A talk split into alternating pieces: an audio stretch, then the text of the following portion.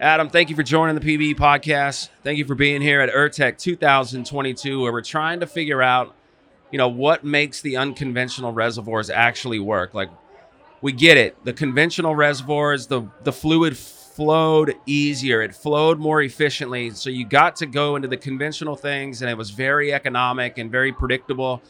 But then the idea was like, whoa, the source rock, which, yeah, it has a much slower moving fluid because it's harder to move it because it's the porosity is much less, the permeability's almost not there. But if you horizontally go into it and you frack it, it seems to have some favorable results. And then and then if you do that, you know, strategically, you can make a lot of money with the unconventionals. And so URTeC, you know, back in 2012 becomes a thing where we're integrating the engineers. What are they doing? How are they actually completing this? What fluids are they using? The proppants, what's changing? What's evolving on the completion side? We see talks from that. We get information from that. Then we also have geologists, geochemists that come in and say, here's what we're thinking about the geologic model and like why it's even there, how kerogen is changing in these things, how it's related to the production. And then you got obviously the geophysicists that became a pretty big deal in the last 10 to 12 years. So you know, we're combining all this, and the industry is in this forced integrated time. When you come to URTeC, you know, what are you pulling from URTeC? Why do you come here? What are you listening to? Like, as a right, you're a geochemist, PhD Yeah, geochemist. Yes, sir. So you're coming in here. You know, what do you get from this show? Oh man, I love this show. There's Right so on. much going on. um, specifically, what we're always looking at is how to be strategic, as you said, in the development of your unconventionals. Right? I think that's that's kind of the key word. And so, we're always thinking about how to better understand where you're draining from. Yeah. That's the only way that you can truly be strategic about it. yeah, Right. So yeah. Where's it coming from? Exactly. How do you optimize your stacking and spacing? Because otherwise, you're just kind of shooting blindly into the Man. into the subsurface. And One of the first shows we did was with Fasken Oil and Ranch, two geologists there. And I, I say it in the podcast, I'm like, isn't it weird that, you know, we go down, even in a vertical well, like in a Wolfbone or whatever it is, you go this vertical well, you perf this zone, you perf maybe several zones, and then you bring it all online. But at the end of the day, it comes to surface, it goes to the tanks, and you got a gauge in the tanks, and and you're like, all right, where's it all actually coming from, man? And we all sat there and looked at each other like, like like whoa yeah like where is it actually coming from so geomark you guys are are typing the oil based on rock cuttings and core and fluid analysis from tests that happen in each zone so you stop the drilling you test the zone you guys are there collecting data you're analyzing that data and it says okay bone spring oil looks like this Wolfcamp's like this that's what you guys are doing Yeah, so there's a variety of ways of approaching it. Uh, what you're doing at the end of the day is you're taking your produced fluid and you're comparing it to some type of a baseline. And that baseline is telling you where that fluid is coming from. Now, that baseline can absolutely be cuttings. It can be extracts from cuttings, like you're just describing. It can be a nearby core. It can be produced fluids from wells around it that are, you know, maybe verticals or maybe just older horizontals. Uh, you can even do like field aggregates. So you can average all the Wolfcamp A's and say that's that's the baseline for Wolfcamp A, and then compare your produced fluid to that and say how much of that average do I have in here. Um, so there's a number of ways of creating the baseline, but exactly you're you're creating that baseline, you're comparing your produced fluids to that baseline, and then determining where in the ground you're actually producing your Wow. fluid from. yeah So and then over time you're doing it through with time you're introducing the fourth dimension fourth dimension, man. come on man Yeah. that's it Well, no, 4d So it, it- it's really exciting because it, it's not a static thing. right The fluids you produce, they're based on your, your drained rock volume. So this Yeah. is the DRV. It's different than your stimulated rock volume. That's your SRV. okay That's what you actually frack.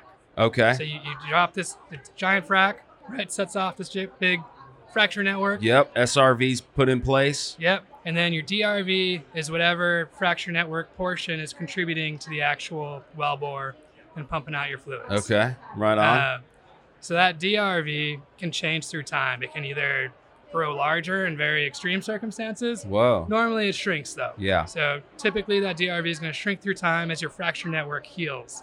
okay On top of that, there's all kinds of interesting things going on with your rock fluid interactions.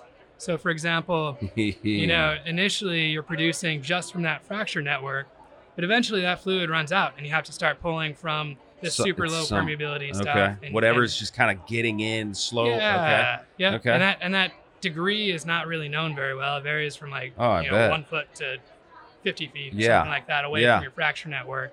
Um, but all of that we can get an idea of with this with our our TED RV. TED RV. This is TED RV now we're That's talking about. right. And Yeah. that's So it's the temporal evolution of your drained rock volume. ah. so it, it's how this drained rock volume changes with time. So you have a decline curve. So where you've done this, I'm imagining there's a data set in there and you're integrating a new version of a decline curve. You got initial production like they all do, and then everything peaks off and it makes this decline curve. But what you're filling the space under the curve with is the geochemistry changing through time. You absolutely can do that, and we have done that. Yeah. So you can Wow. actually see then, okay, initially in that that peak of your decline curve, Yeah. Right? You're actually pulling from X, Y, and Z units, and then that X unit kind of pinches off as you go further down the decline curve, What? and then you're only producing from Y and Z. Wow. And then there's an additional mobility component as well, and you're still producing from Y and Z, but now it's this this kind of third phase where you're starting to pull that permeability. Um, even though it's the real rough permeability, you're still bringing that into the system. Man, are you guys doing a lot of work on refracts? Are you doing uh, like original production? It's it's ten years down the line. They're now going back in the horizontal with some kind of EOR, huff and puff, or they're adding something into the system, either a gas, a fluid, whatever it is, and then they and then they produce it, and it seems like we get this bump in production, and it seems to be economic for the operators that are really figuring this out. Have you guys had the opportunity to type that? And see the changes of before the, the complete before and then what the EU, EOR oils type like like have you guys had a We definitely have done some of the EOR. I don't know of any of the refract stuff yet, but I would love to try that. I think Right that'd be really on. interesting. And that, now I some of my colleagues at GeoMark may have done that, and I just wasn't around for the project. But uh, yeah, it's super exciting stuff. dude how long have you been with geomark I've been with GeoMark a year now. is that right you're Yeah. a year in Yep, a year Oh, in, still dude. still green. But yeah. oh dude and with all that data and all that oh my gosh dude that must be so much fun it's a lot of fun. Yeah. to work on that stuff all the time and you got new data coming in you got you got so what do you typically do what do you do for Geo, geomark Yeah, so GeoMark, I run the time lapse geochemistry program. I'm kind of the the worker behind the scenes for most of that, organizing our projects and making sure that everything goes well. I also run our isotope lab for our fluid isotopes. So okay Carbon uh, carbon isotopes. from Oh our man, the. Yeah. the all elusive carbon. That's right. That's right. Yeah. Right on. Absolutely. So, Man. Yeah, it's a lot of fun. It's That's cool. fun. What do you think of Ted? What's his story, man? I don't. I, I trust Ted about as much I trust cats. Yeah. You know, I just something about him. I just don't. I don't- like I like him as much as I like cats too, which means I love our Ted. he needs a hat, man. Where's your wife with a hat? I know, yeah. Uh, I'll what- bring a sombrero tomorrow that we can put on top of him. What's Ted it. saying right now? He's got a shirt on. He's got his Geomark lanyard. Why is Ted here? What's this? What is this Ted? So Ted right now is showing uh, on the front of his shirt. He's got a slide that we created that shows kind of the three phases of evolution from one of our case studies. Oh, right on. So that's again the, the temporal evolution of drained rock volume TED RV. So Uh Ted the teddy bear. Yeah. all full full circle. you guys went all in on Yep, this. Absolutely. Absolutely. Now, can I buy that shirt? Are you guys selling these shirts commercially at the Ta- website? talk to our our man over here, Graham, and I'm sure you can buy it. Uh, We can get we can get a shirt. Yes, I want Ted's shirt. I'm about his size.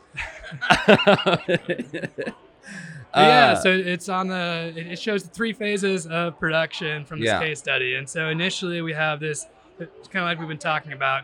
You have a well prop system that's pulling from two different zones, mhm. and then clearly you're seeing that in the data. Yep, and in the second phase, that initial flush of highly producible oil has come through the system. Part of the production is being shut off from the upper zone, and we're having a little bit more of a a less mobile fluid come through, but still being accessed by the Yeah. fracture network.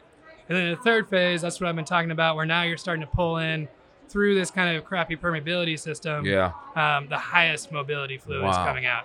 No, that's really interesting to think about on a development side of things. Like we go into the Permian Basin and we're saying there's 10 stacked potential zones to go after, right? You got all, kinds of bone spring, you got all kinds of Wolfcamp, and it's thousand feet thick. And you're like, okay, we have acreage that holds all of these opportunities. how are we as an operator going to go after this?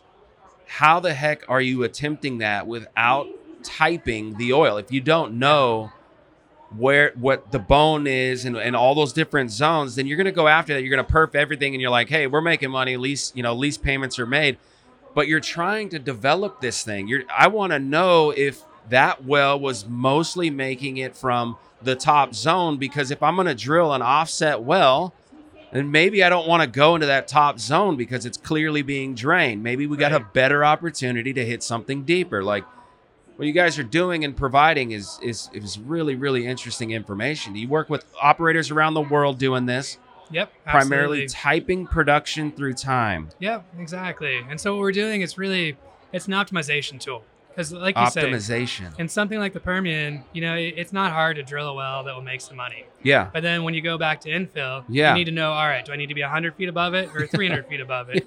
You know, otherwise you're going to be wasting money. Yeah, And so- exactly. For the price of our analysis, which is is not much compared to a well AFE, you know, you can gain all this information to know whether or not you need to augment your production, if you need to place a well additionally, or if you need to, you know, change your completions. yeah. It gives you a lot of information. It's a Man. for not a huge investment. Man.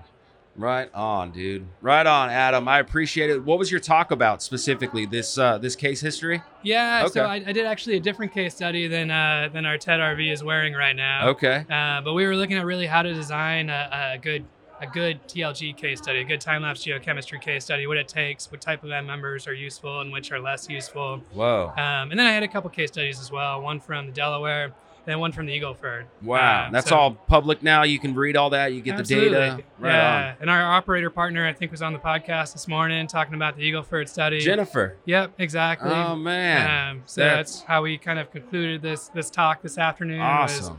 really driving home that hey, for again, you know, minimal investment, you can get lots of utility out of these products. If you, Man. yeah, So I definitely want to set up a remote podcast where I can just remote in. We'll catch up after URTeC. I'll get all this content chopped down and we'll get it out. But what I want to do on the episode is actually dive into the database and see the functionality, see someone operate through it and what it looks like for a user.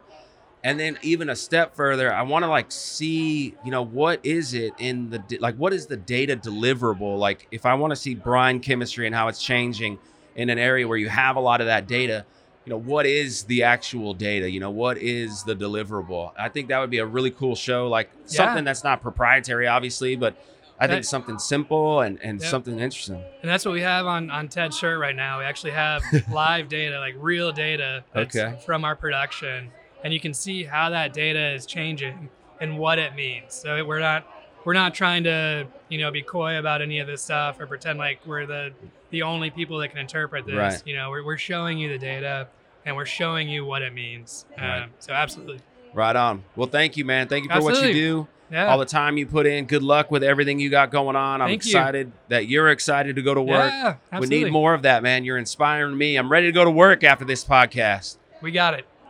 But first let's go have a drink